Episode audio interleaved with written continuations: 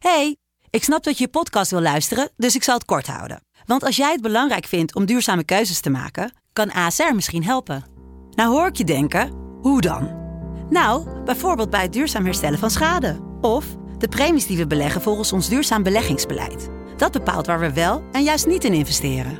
Wil je meer weten over welke duurzame keuzes ASR maakt? Ga dan naar asr.nl/slash duurzame keuzes. ASR doet het.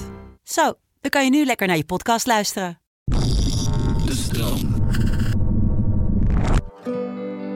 Er zijn deuren in dit leven. Anders dan andere deuren. Van tevoren heb je niet altijd door dat je er doorheen gaat.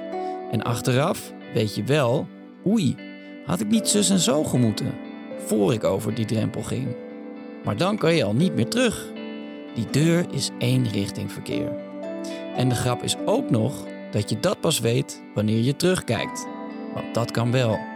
Je ziet die open deur, de drempel die je overging en alles wat achter je ligt. En nooit meer anders kan zijn dan dat.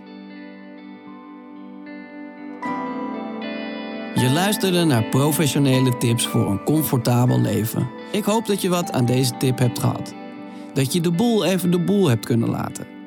Heb jij zin in nog meer fijne podcast? Luister dan eens naar Vader of de podcast Use NJ New Emotions. Geniet. Liefs, Pepijn.